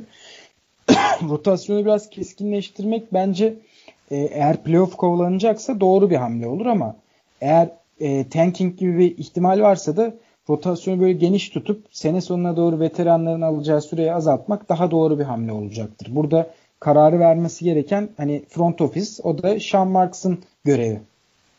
Evet abi ama yani takımda mesela veteran diyebileceğin çok fazla parça da yok. Ya mesela işte takımın şey bir abi, numaralı Jared oynamaması lazım hani. yani evet hani ben bu yine aslında gerçek- oynama, oynasın ama mesela Jared Dudley'nin 30 dakika aldığı maçları Jared Dudley'nin bitirdiği zamanları görüyoruz. Yani mesela Kenneth Farid o rotasyona dahil olabilir. Kenneth Farid o kadar da ölmedi abi. Yani e, bence bu konuda biraz hata yapıyor. Ya da mesela D'Angelo Russell iyi oynuyor maçlarda bazen istikrarsız olsa da. Ya 25 dakika alıyor mesela.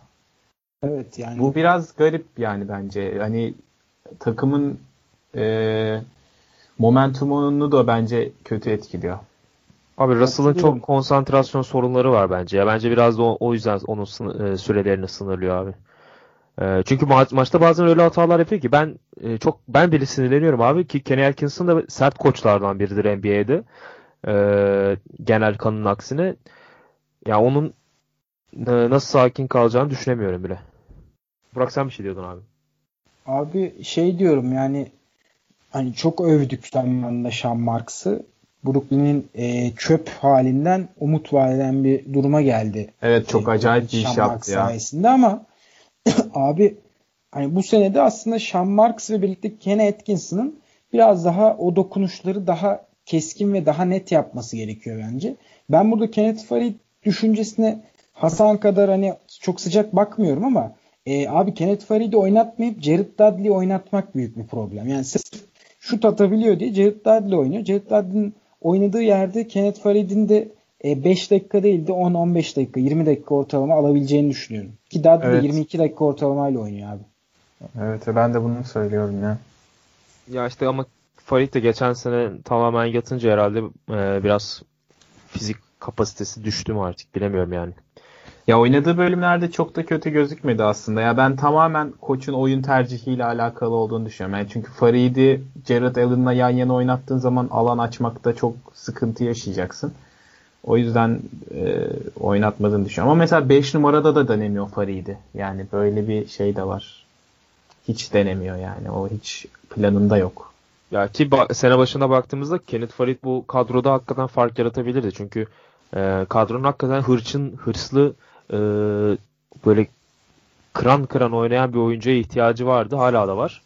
E, o açığı Kenneth Farid'le doldurabilirlerdi ama yani e, demek ki e, Burak'ın dediği gibi işte o front, front office belki de e, bu sezon için e, biraz da böyle çok da fazla kazanmak istemiyor gibi geliyor bana. Ki kazanmasınlar da abi. Yani Yıllar sonra 14. draft hakkı almışsın değil mi? aynen abi yani Evet, genel evet. oyunculara bakıyorsun çok heyecanlandırıyorlar. Yani RJ Barrett ben çok aşırı beğendim. Ya iki kere izledim. e, çok fazla e, şey yapmak istemiyorum. Hype'lamak istemiyorum. Ama e, her yerde de yazılıyor zaten. E, hype'landı hype'lanacağı kadar. E, çok güzel oyuncular çıkabilir bu drafttan Brooklyn açısından. E, ya umarım ilk 4'ten 5'ten seçim yapabiliriz. E, şey şey Jo- Harris konuşacaktık değil mi? Yani ben Harris'ten biraz bahsetmek istiyorum abi. 25 yaşından sonra e, ya böyle bir çıkış yaptı. E, ki bence şu anda ligin en iyi 8-10 şutöründen biri. E, üçlük çizgisinin gerisinden ve e, ya sadece şut atan bir oyuncu da e, değil bu sene. Yani D'Angelo Russell'ı zaman zaman topsuz kullanmaya çalışıyor Kenny Atkinson ve e, ona e, perdeli hücum e, perdeden çıkıp hücum, e, hücum hazırlamaya çalışıyor. O bölümlerde Joe Harris'in topu getirdiğini ve hücumu yönlendirdiğini görüyoruz. Yani öyle çok üst düzey handle'ı var demiyorum ama e, basketbol bilgisi üst seviyede ve e, şu anda %44 civarında bir üçlük yüzdesi var. E, onun da son 3-4 maçta kenarda olduğunu düşünürsek sakatlıktan dolayı e, bu da Brooklyn'in kötü gidişinde önemli bir etken. E, yani bu, bu genç takımın bu drafttan seçecekleri oyuncuyla beraber 4-5 sene sonra bir contender'a dönüşe, dönüşeceğini varsayarsak da onun gibi bir lidere sahip olmak e, ya ki uzun yıllar burada kalacağını ben e, varsayıyorum şu anda. E, yani öyle bir lidere sahip olmak bence özel. E, var mı sizin Joe Harris hakkında diyeceğiniz bir şey? Yani beğeniyor musunuz veya benim kadar? Abi ben beğeniyorum yani zaten çok önemli bir parça şu an günümüzde oynanan için. Böyle net şutörler lazım. Sezon başında da manyakça bir şeyle girmişti, performansla girmişti. %55-60 civarında üçlük kullanıp her maç 3 isabet falan buluyordu. O çok sürdürülebilir değildi ki sürdüremedi de zaten ama şu an mesela %44 ile kullanıyor e, maç başına dediğin gibi ve maç başına 2.5 isabet buluyor. Yani bu da harika bir yüzde. Yani %44 ile üçlük kullanıp maç başına 2.5 isabet bulmak elit şütör seviyesine yakın yani. E, ben şeye sadece bir ekleme yapacağım. Joe Harris yani 25 yaşından sonra kendini geliştirdi falan dedin ama zaten 22-23 yaşında NBA'ye girmiş bir oyuncu. Kolejde 4 sezon geçirip giriyor. Yani Onun bir... hiçbir şeydi abi. Ha? Ben tanımıyordum açıkçası. Joe Harris Ya evet tanımıyordum evet. öncesi. Çoğu yani zaten hiç bilinmiyordu. Bunun Cleveland'daki ilk iki sezonda toplam 60 maç falan oynamış zaten. Yani gelişimi keyif verici. Evet, evet güzel ve e, iyi bir rotasyon parçasına dönüşüyor ve Brooklyn'de onun oynadığı stile çok uygun bir takım. Kenny Atkinson'ın oynatmak istediği oyun buna çok uygun bir oyuncu Joe Harris. O yüzden ben de beğeniyorum. Benim de beğendiğim oyuncular arasında Joe Harris. Abi Joe Harris ile ilgili şöyle bir ekleme yapayım. Ligin üçlük yüzdesi ortalaması %35.1. Sizce Joe Harris yüzde kaçla üçlük atıyordur? Kariyerinde mi? Yok. Bu sene ve geçtiğimiz sezon. Yani Brooklyn'de gerçekten bir parça olmaya başladı son iki sezon. Ya bu sezonu söyledik zaten %44'te. Yani bu 44 sezon yok. %44 yani abi. %35 olan lig ortalamasında %44 oldukça değerli bir yüzde ve ben, Le- Levert'in sakatlığı sonrası e, ben e, Brooklyn'in bir şut problemi yaşayabileceğini düşünüyorum. Çünkü bu takımda e, Dinwiddie, Russell ve Alan Crabb dışında doğru düzgün bir de DeMar Carroll var ama e, bunların dışında bir o alan açıcı bir oyuncunun bulunması çok büyük bir artı oluyor. Özellikle Jared Allen, Rondae Hollis Jefferson gibi e, şut atmayı düşünmeyen uzunların olduğu noktada. Ya ki e, sezon başında getirdikleri Şabaz Nepier'den de bu sene hiç fayda alamıyorlar. O da sahada çok e, fizik olarak yetersiz kalıyor. E, geçen sene çok e, iyi performans vermişti geçen sene Portland'dayken Napier. E, ama bu sene o guard rotas- rotasyonunda e, fark yaratamadı. E, yani süre almakta da zorlanıyor açıkçası bu sene. Orada da biraz fark yaratıyor yani Joe Harris. Haklısın abi. Galiba senin bahsettiğin bu Joe Harris'in ball handling, gö- ball handling görevlerinden dolayı Napier'a da pek fazla hem süre hem top kalmıyor abi. Aynen öyle. Yani orada zaten bir şişkinlik, dolgunluk var Brooklyn Nets'te ya. Çok fazla orada top yönlendiricisi var guard rotasyonunda. Ee, yani Napier de orada biraz e, buraya gelerek hata yapmış olabilir. Ee, ya ki Demar Carroll şu anda onun yerine oynuyor. Ee, sakatlandığından beri ilk 5'te başlıyor Demar Carroll.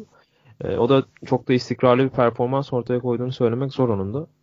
Ee, ama bu akşam dönecek mi sanırım? Çarşamba yazıyordu. Ee, çarşamba akşamı Evet, olacak evet. e, yazıyordu. Ben de öyle hatırlıyorum ama son haberleri takip etmedim abi. Ee, yani Brooklyn Nets hakkında e, benim ekleyeceğim yok. Ee, o zaman yavaş yavaş geçelim diyorum. Olur. Olur. Abi bir istikrarsız takıma daha geçelim. Ee, New Orleans Pe- Pelicans konuşalım biraz da. Ee, sezon başında 4'te 4 başladılar. Sonra 6'da 0 devam ettiler. Ee, sonra da istikrarsız bir şekilde devam ediyorlar. Yani bir Nuggets yeniyorlar. Sonra Raptors yeniyorlar. Ee, ardından Wizards ve Knicks'e kaybediyorlar. Ee, çok dengesiz yani ne yapacağı belli olmayan maçlar oynuyorlar ve e, aslında hücumda sıkıntıları yok gibi ama savunmada e, tel tel dökülüyorlar ve e, yani neden böyle olduğunu da e, açıkçası ben anlamlandıramıyorum ve malzemeleri de var. Yani sorun ne tam olarak? Ben çok fazla maçlarını da izleyemedim. Bilmiyorum siz izlediniz mi? E, sorunu tam olarak çözemedim ben. E, sence nedir Hasan sorun Pelicans'ta? Yani ben e, şey konusunda seninle aynı fikirde değilim. Yeterince malzeme olduğu konusunda aynı fikirde değilim. Yani iyi bir kadro. Batı konferansında playoff yapmasını bekleyeceğimiz bir kadro. Ama e, biraz şampiyonluğa oynayacağını kimse söyleyemez yani bu kadronun. Yok yani, yok ben şey için savunma rota... için diyorum abi. Ha savunma için. Aha. Yani e, ben yine şeyden devam edeyim. Kanat rotasyonuna bakıyorsun mesela Pelicans'ın. Eto'an Moore en öne çıkan oyuncu. Yani Eto'an Moore'un en öne çıktığı bir kanat rotasyonunda burada bir kaliteden söz etmek pek mümkün değil. Abi Solomon Hill niye NBA'de oynuyor zaten ya. Yani evet. E, o yüzden ben Pelicans'ın çok da müthiş bir kadroya sahip olmadığını düşünüyorum. Savunmada da e, yani Holiday ve Davis çok iyi iki savunmacı ama savunma işte bireyselden çok bir takım işi olduğu için, bir ekip işi olduğu için e, orada biraz çuvallıyorlar. Orada e, koç koçun bir kabahatini arayabiliriz bence. Ya bence de. Yani koça yazıyor çünkü yani bu e, ya hem çember savunucunuz var. Belki de ligin en iyi çember savunucularından biri. En iyi ilk üçte belki de. Ya ligin ee, en iyi savunmacı dersen, en iyi savunmacısı desen kimse itiraz etmez yani. Kesinlikle birazdan ona da gelecektim zaten. Davis için özel konuşalım istiyorum biraz da. Yani Holiday de çok güzel bir savunmacı. Evet. Yani zaten e, bir numaralar için e, fiziksel olarak çok boğucu. O, o fiziksel boğuculuğunu çok iyi kullanıyor savunmada.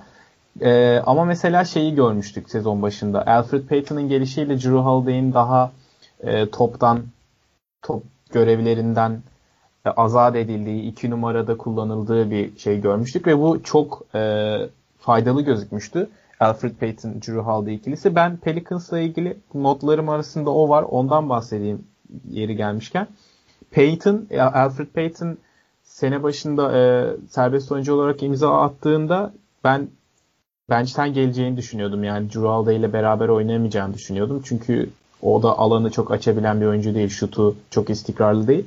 Ama iki çok iyi bir ikili oldular e, Peyton Holiday ikilisi ve Peyton bir ay kadar daha olmayacak sakatlığı sebebiyle. Zaten bu sezon 6 maça çıkabildi. Peyton'ın çıktığı 6 maçta 5 galibiyet elde etti Pelicans.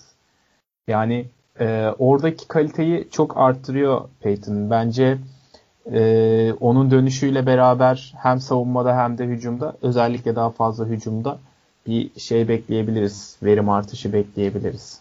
Aynen öyle abi. E, e, Peyton zaten çok iyi bir delici. E, yani çok iyi giriyor potaya e, içeriye ve yani şutu çok istikrarsız dedin ama ben o kadar e, olumlu konuşamayacağım. Hakikaten çok kötü şut atıyor. Atmasa daha iyi bir e, derecesinde çok, çok kötü şut atıyor.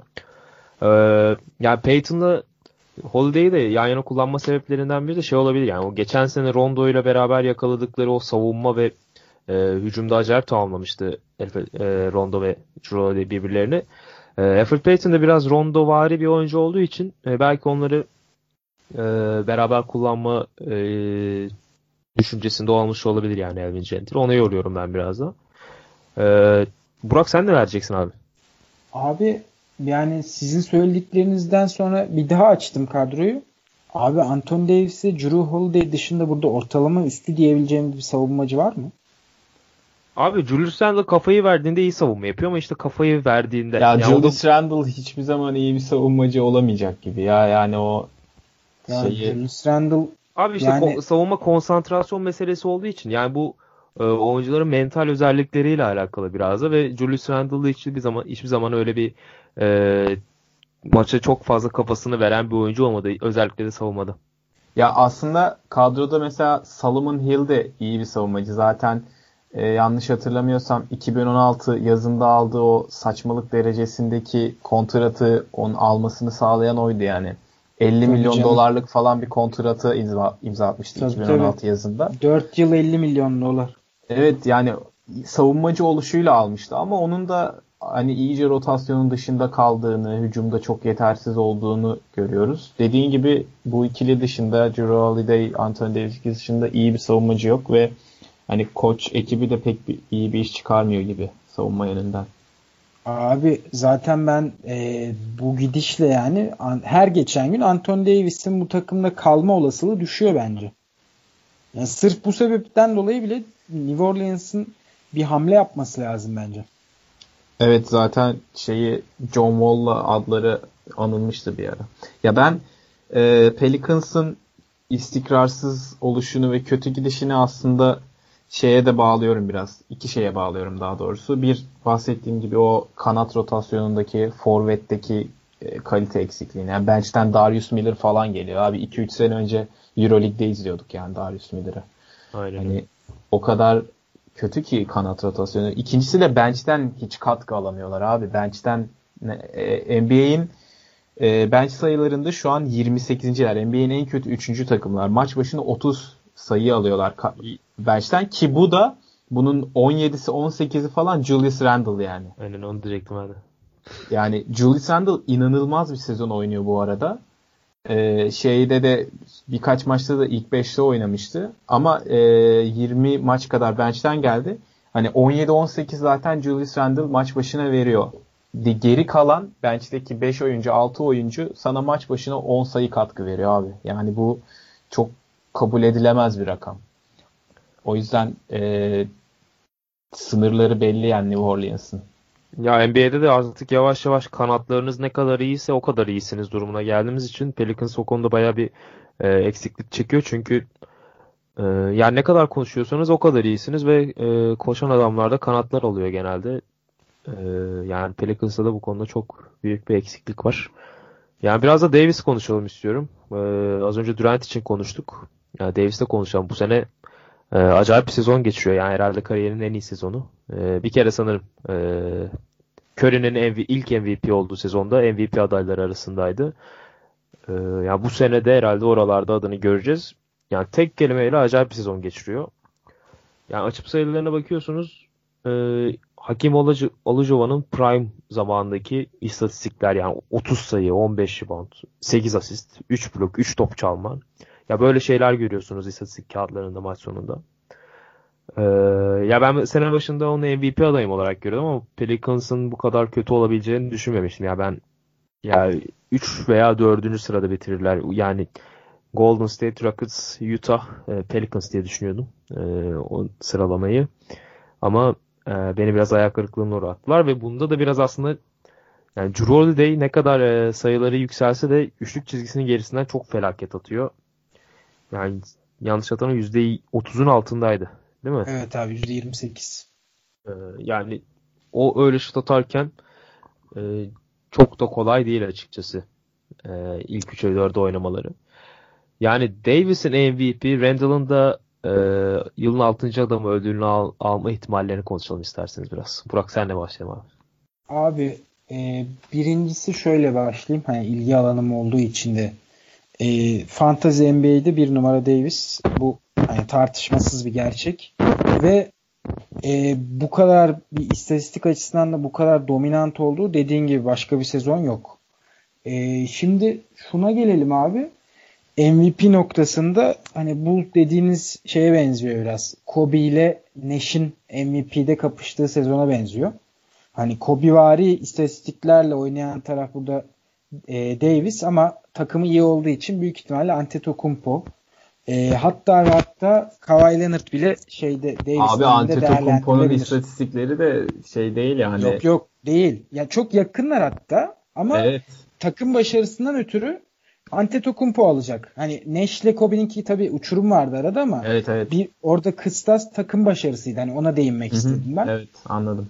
E, takım başarısı e, Davis'in gerçek değerini yansıtmada aslında birazcık bence onun önüne set çekiyor. Yani Davis göründüğünden de değerli bir oyuncu aslında ve bunu e, Durant gibi hani New Orleans şey pardon Durant gibi Oklahoma'dan Golden State'e gittiğinde ya bu adam neymiş dedik bir daha. Bir daha bir daha söyledik bunu. Yani Davis'te de bence benzer bir durum olacak ve ben yakın gelecekte New Orleans'ın Davis'i elinde tutabileceğini düşünmüyorum. MVP noktasında da bu sene MVP gibi oynuyor. MVP kalibresinde oynuyor ama ödülü alma noktasında başarılı olacağını düşünmüyorum. Julius Randle'a gelirsek de abi 6. adam e, Julius Randle olağan şüphelilerin yanında e, tabii ki gündeme gelecek bir oyuncu ama e, Williams'ın e, bu seneki çık yani geçen seneye göre düşüş gösterse de bu ödülde her zaman Lou Williams'ın adı geçecek abi. E, ben Lou Williams'la Julius Randle'ın kapışabileceğini düşünüyorum. Derrick Rose onun dışında ciddi bir aday bence Derrick Rose. E, küllerinden doğduğu için üçüncü yani sıralama olarak üçüncü olması da hani ilk üç aday arasındaki olacağını kesin gözüyle bakıyorum ben Derrick Rose'un da. Ee, güzel dedin abi. Yani e, e, Davis Ante kıyası için ya ben Antetokounmpo'nun rebound istatistiklerini biraz e, şey kabarık görüyorum. Yani abartılmış görüyorum biraz. 13 rebound'a yakın e, rebound istatistiği var. Ama bunların 11'i sanırım e, savunma reboundu ve yani o savunma reboundlarını da işte o Russell Westbrook'un aldığı gibi ona bırakıyorlar abi genel olarak. İşte fast break hızlı çıkabilmek için. E, Brook Lopez zaten hiç rebound kovalamıyor. E, hiçbir şekilde rebound almıyor. E, o savunma reboundlarının hepsini Antetokounmpo'ya bırakıyorlar. E, hızlı hücuma çıkabilmek için. Orada da biraz Antetokounmpo'nun ekmeğini yiyor açıkçası. E, ama yani Davis'in hani şöyle bir bakayım dedim. Anti, e, Olajuwon'la kıyaslayayım dedim. Hani muhabbete girerken de söylemiştim. E, abi Olajuwon'un da abi saçma sapan istatistikleri var ya. 4 blok, 4.5 blok, 2.5 top çalma oynadığı bir sezon var. yani abi ne yapıyorsun ve böyle bir iki, birkaç tane sezonu var ve yani şimdi Antetokounmpo e, şey Davis'e bakınca biraz sörük kaldı yani şey 2.5 3 bloğa yakın bloğu var. Bir 1.4 falan e, top çalması var. Yani e, biraz kıyasladığıma da utandım açıkçası. E, bakınca. E, ama ben de 6. adam e, ödülünde Derrick Rose'u bir adım önde görüyorum. E, Lou Williams'a Julius Randle biraz arkadan geliyor bende. E, Davis de yani takım kazanmaya başlarsa tekrardan o ödülün en büyük adayı olacak bence. Ee, ama şu anda Antetokounmpo, Kevin Durant, Curry gibi adayların gerisinde kalmış. Buyur Hasan senden de alalım. Ee, Ben soruyla ilgili e, Davis'in MVP olma ihtimaliyle ilgili ya benim sezon başındaki MVP adayım da Davis'ti. Yani e, ben Twitter'da her sene öncesi bir kehanet yapıp işte bilmem ne bilmem ne sezonu MVP'si bilmem ne bilmem neyi tebrik ederim diye tweet atıyorum her sezon öncesinde. İlk attığımda da Westbrook'u bilmiştim.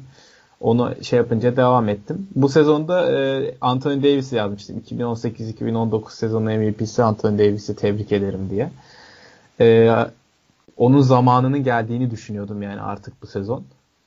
Ama pek öyle olmadı. Birincisi Antetokounmpo'nun olağanüstü performansıyla birkaç adım önde olması şu an. Milwaukee'nin de çok iyi gitmesiyle.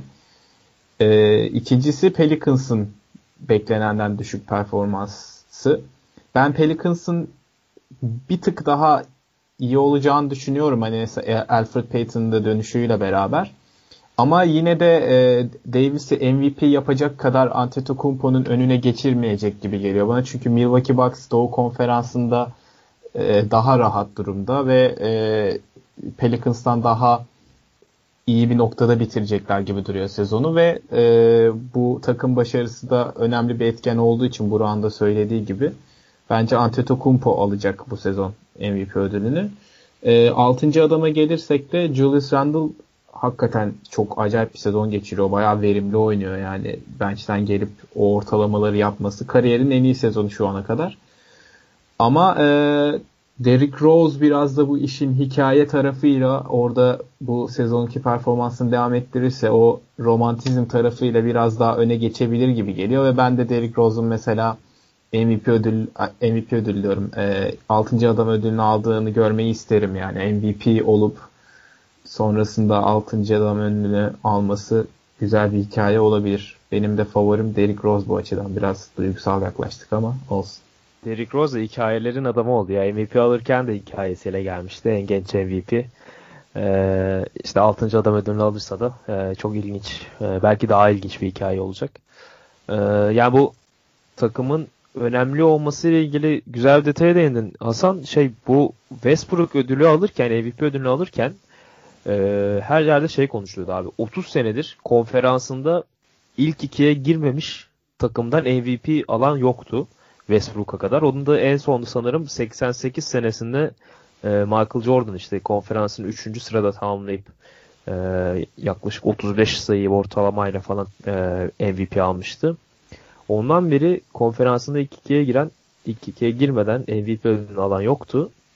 E, işte onu Westbrook kırdı. Belki de e, o ödülden sonra bu şeyi biraz e, sınırları biraz esnetmiş olabilirler. Bilmiyorum. Davis'e belki orada gelebilir sıra. Ama işte dediğim gibi Antetokounmpo şu an biraz daha önde. Ben hatta Kevin Durant'i e, ikinci aday olarak görüyorum. Üçte Curry görüyorum. E, şöyle bitireyim. Lafını. Abi size ben şeyi soracağım ya MVP demişken. Sizce Kawhi Leonard'ın şansı ne? Ben oldukça yüksek görüyorum ve hani underdog olarak görüyorum Kawhi Leonard'ı. Yani bence e, Kawhi Leonard tabii iyi bir Kawhi Leonard her zaman MVP tartışmasında ilk 5'te söyleniyor ama e, yani şimdi Antetokounmpo'nun istatistiklerine bakıyorsun sahada yaptıklarına işte Anthony Davis'e bakıyorsun Leonard biraz daha onların yanında şey kalıyor yani sönük kalıyor. Sönük evet. kalıyor o yüzden e, pek olacağını düşünmüyorum ama yine tabii ilk 5 içinde olacaktır adı her zaman. Ee, şöyle ben belirteyim abi %48-49'la 25.5 sayı 8.5 rebound. Yani aslında çaktırmadan iyi oynuyor ama şeyle bağlamak istedim. Takım başarısına bağladım. Sonuçta Toronto NBA'yi birinci bitirecek gibi görünüyor. En azından evet, evet. ilk 25 maç sonunda. Hani o, o nedenle şansını sormak istedim ben. Ee, ama şuna dikkat ettim. Hemen buna bakarken şunu inceledim abi. Bu win shares diye bir istatistiği var ya NBA'in. Burada e, Kawhi Leonard'ın önünde Toronto'dan iki oyuncu var. Kyle Lowry ve Pascal Siakam. Hadi. Ya, o ilginç bir bilgi olarak dikkatimi çekti. Çok Buna da neden abi. baktım abi? Evet Geçtiğimiz abi. Ama abi Kawhi çok maç kaçırdı ondan olabilir.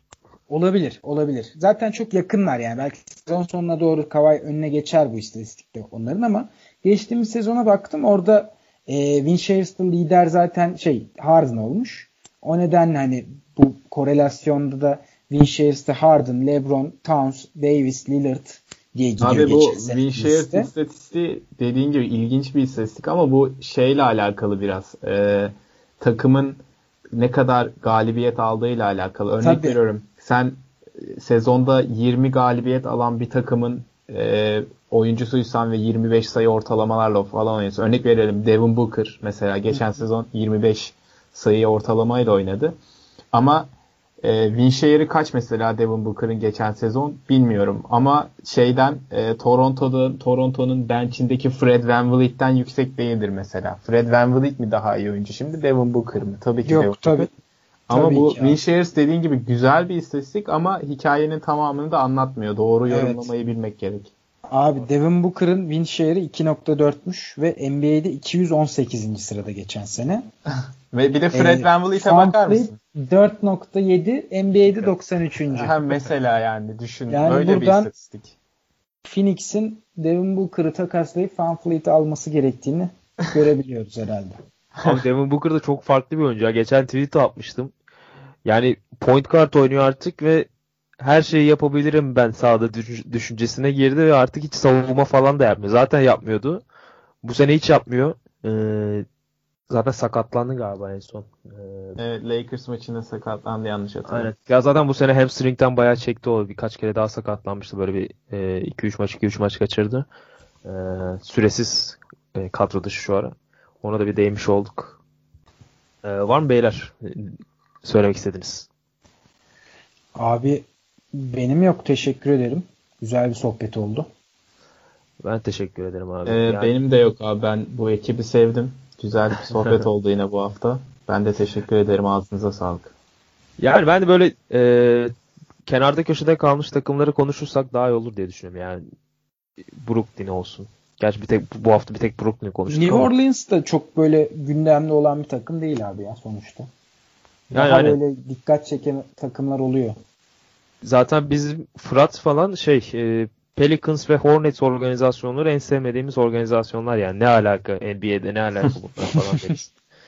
Ee, özellikle Pelicans hayvan mı bulamadınız gibisinden. Siz kanatlıları pek sevmiyorsunuz herhalde ya. Abi yok ya severiz abi Beşiktaşlıyız. Ha, iyi o zaman.